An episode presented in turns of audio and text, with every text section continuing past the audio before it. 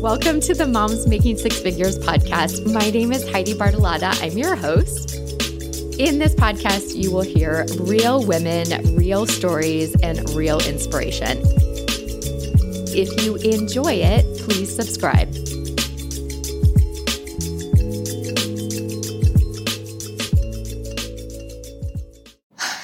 First of all, thank you. Thank you for taking time out of your really busy schedule to be here. I really appreciate it.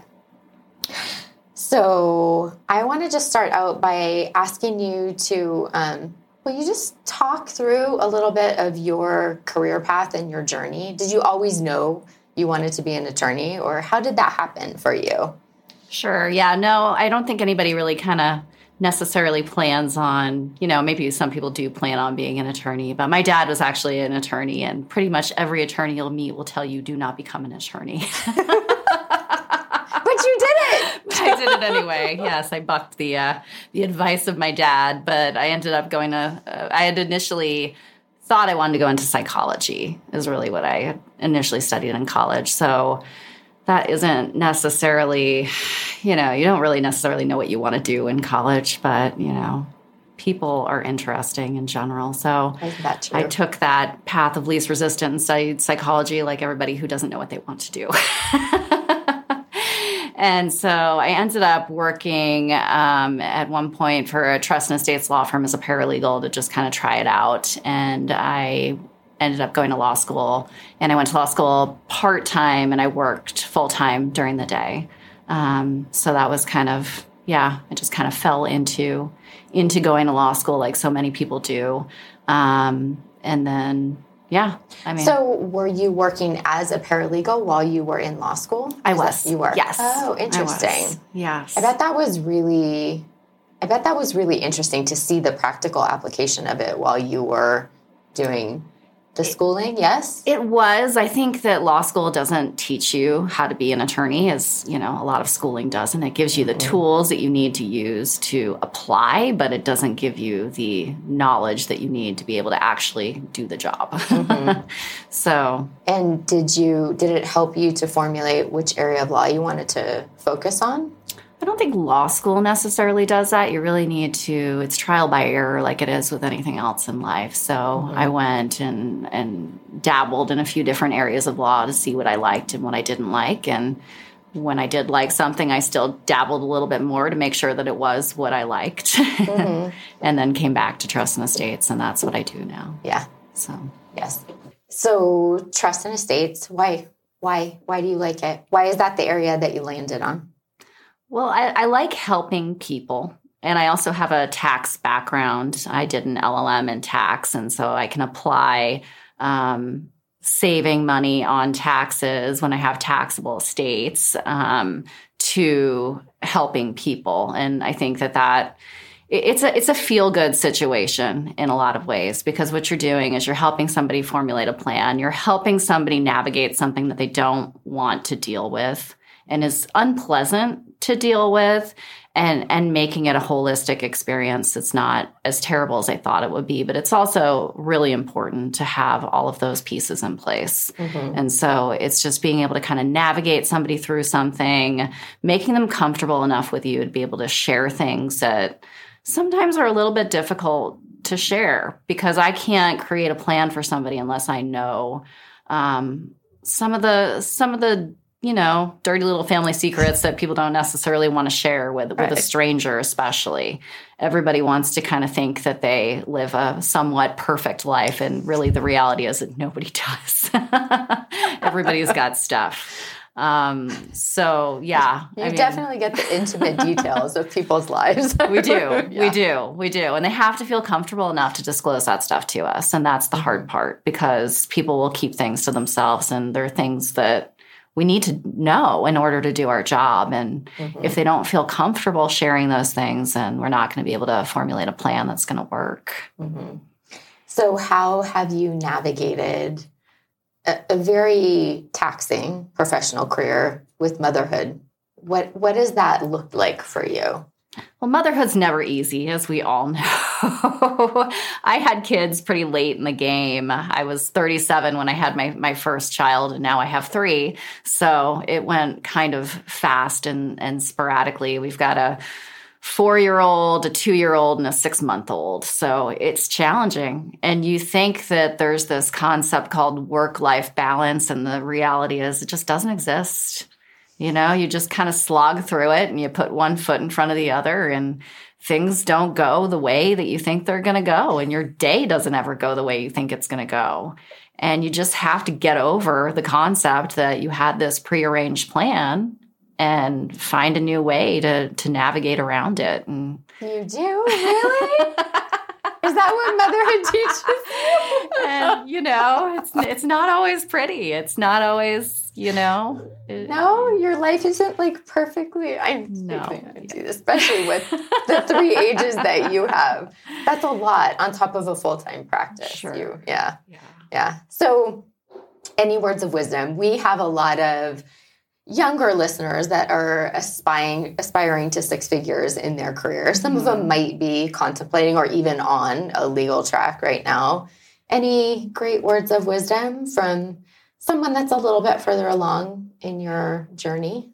I think you really need to hone in on what you love versus making money. You know, if you love what you do and you find passion in that, you're going to make money uh, doing that as long as you apply yourself in the right way. But that's really the starting point is is finding what you love or you're not going to love every aspect of your job. That's just not the reality of of any part of life. There's always parts of your job that you're not going to like doing. but liking the core of what you do and understanding that a lot of it too is stuff that needs to be done in order to get where you need to go. Mm-hmm. And it's just not it's not always going to be it's not all roses right? There's a lot of hard work that goes into building anything. And you have to be able to do that work in order to build. And then you will be able to do more and more of the things that you love as you do the hard work. yeah. So, I mean, that's kind of the advice that I would, that would give to people that it, that it's hard work, right? You can't just think you're going to step in, it's going to be all fun and games. Um, but at the same time, if you work really, really hard, you can build something. You'll make a lot of money. It takes time to build anything. And once you do, it just starts to spin and, and network and web and, and it gets bigger and bigger and grows bigger and bigger. And it, it's a good thing, but you have to put in the hard work. It's such great advice, I think, in any career path, the legal field or not. I think that that holds true. And even in motherhood, that holds true, sure. right? Sure. Putting in the hard work. I, I mean, I have children that are much older than yours. So I now look back and see that hard work that I put in, it pays off later. It really does. So it's it's such a great piece of advice. Mm-hmm. So the question that I asked everyone that I interview is as a woman, um, do you remember when you hit six figures and do you remember what that felt like? Was there an emotional do you do you have an emotional reaction to that when you did? I think it's a it's a sense of accomplishment is is really what you what you feel. Mm-hmm. You you work hard and you aspire towards a goal and it's nice when that finally happens. And you know, it doesn't come the way that you ever anticipate it's going to when you start that journey. it it takes more time, sometimes it takes less time. Sometimes it takes, you know, it just takes it takes work and and you learn about yourself along the way. And mm-hmm. and really the real accomplishment isn't as much the this that that six figures. It's it's what it took to get there. And you know and it, you should be proud of yourself. So. That's very well said. Yeah. Yeah yeah you definitely learn a lot about yourself in any i think in anything that pushes you and makes you grow what you mm-hmm. yeah are referring to so sure so podcasts, books? Do you have time for any of that? Do you do any of that right now? Have you in the past? I, I know you're in an intense stage of life right now. I'm just grateful that you gave me the time to do this interview with you. So. Sure. I don't do any podcasts or books at this point. I just kind of try to put one foot in front of the other and get through my day, to be honest with you. Um. Is there a book but, from the past that had an impact on you? Not not really. I mean, there's people I think that have had impact an impact on me, mm-hmm. and and you know you, you, see how other people slug it out. And I think too one of the the things that's very um, don't know what the right word for this is, but but mind mind opening is when you are younger and you're starting out. There are certain things that you don't really understand why somebody does something a certain way, and you you're why are they doing that? And then you get older, and then you get into a position where you're actually managing people and and more in charge of your life as opposed to just an employee, and you have an aha moment, and you and you realize why and things start to make sense that didn't make sense to you before mm-hmm. um, which i think is just kind of it's just the evolution of of you know a career really is what it is and the evolution of of growth and um, now i'm just talking no, that's awesome. but so okay so another question what am i not asking you that you think would be important so we kind of have two different types of listeners. We have mm the listener that would be already in kind of a similar position to you where she's earning six figures and she just loves listening to the podcast because it's other people that she can relate to and maybe kind of hear a little bit of the same kinds of things that she went through, right? And then we have a lot of listeners that are really aspiring to six figures. Mm-hmm. Anything that I didn't ask you that you can say, you know, this was a really pivotal point for me or a really pivotal lesson for me? I think whenever you are in business, you are ultimately selling something, right? We're all salespeople. And I think that you have to remember that. And if you treat the sale as giving something to somebody as opposed to trying to make a sale, it makes you not have to feel like a salesperson or even really be a salesperson mm-hmm. because you're providing a product that people need and there's value in that product. And I think also, just in terms of building a business, you need to have a methodology for how you do things. People don't want to come in and just have something and just various things presented to them. They want it to be streamlined. So when I present estate plans to, to our clients, we go through, we explain what the process is, and we have a very methodical approach to how we we deal with it. And this really applies to to any business because it's overwhelming for people. Mm-hmm. So with anything that's overwhelming, which is basically anything that someone's coming to you for, because otherwise they would just do it themselves, um, it's breaking down what you're providing into a process. And, you know, for example, we do with, with our estate plans, we'll always do a diagram and a cover letter that bullet points things and goes through things in a way that's very streamlined and people can understand it and relate to it. And, and that's important because we have that process and people understand it and they don't just feel like they're coming into an attorney's office who thinks that they're smarter than they are and just saying do this mm-hmm. it's it's a process and with anything that you sell, it has to be a process. You have to think about how you're marketing, what you're providing, and what the value is. It also, I noticed with your process, it helps with the fear in the process as mm-hmm. well because you know what to expect.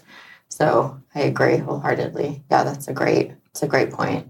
And I think it's true in any business. Um, I noticed in my business when we put systems in place, it went a lot better. Mm-hmm. Yeah. than prior. Yeah. Yeah. So yeah. true. Right. So more children? No way. Three is enough for me. Three is enough for me. And yeah, the second, the third one was sort of a bit of a surprise, but you know, we're glad that we have the boy, right? yeah. but their children are great. They, I think they keep you they keep you real. They realize they make you realize sometimes that you don't have the skill sets that you thought that you did. Such as patience. That's a good way to put it. and they try you and they they test you and they push you, but they're great. I mean, you know, mm-hmm. we love them, right? Yeah. raising a business and raising so, children at the same time. Yeah. It's challenging. So one of the things that you mentioned is that you love what you do because you get to help people.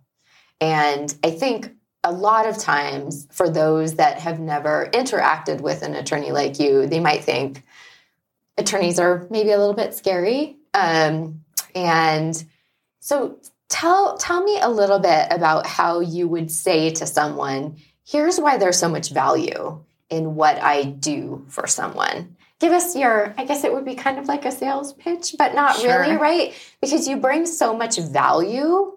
So, how would you describe that to someone that maybe didn't realize what you do in the area of law that you practice in? Sure.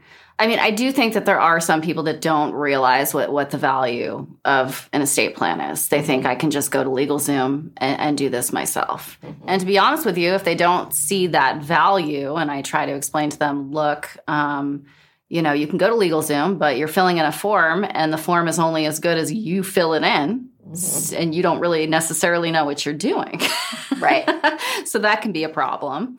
Um, but the value that we we bring is being able to provide really what it is is is our resources and our experience and knowledge and what I've seen go wrong and making sure that things don't go wrong or trying our best to try to prevent things from going wrong mm-hmm. for in your situation. Mm-hmm. Um, and so that's really uh, a, it's it's always a value proposition, and and the reality is you're not going to sell everybody on the value proposition, and there's no purpose in trying too hard to sell somebody who's not going to get it on the value proposition. You just let them go elsewhere.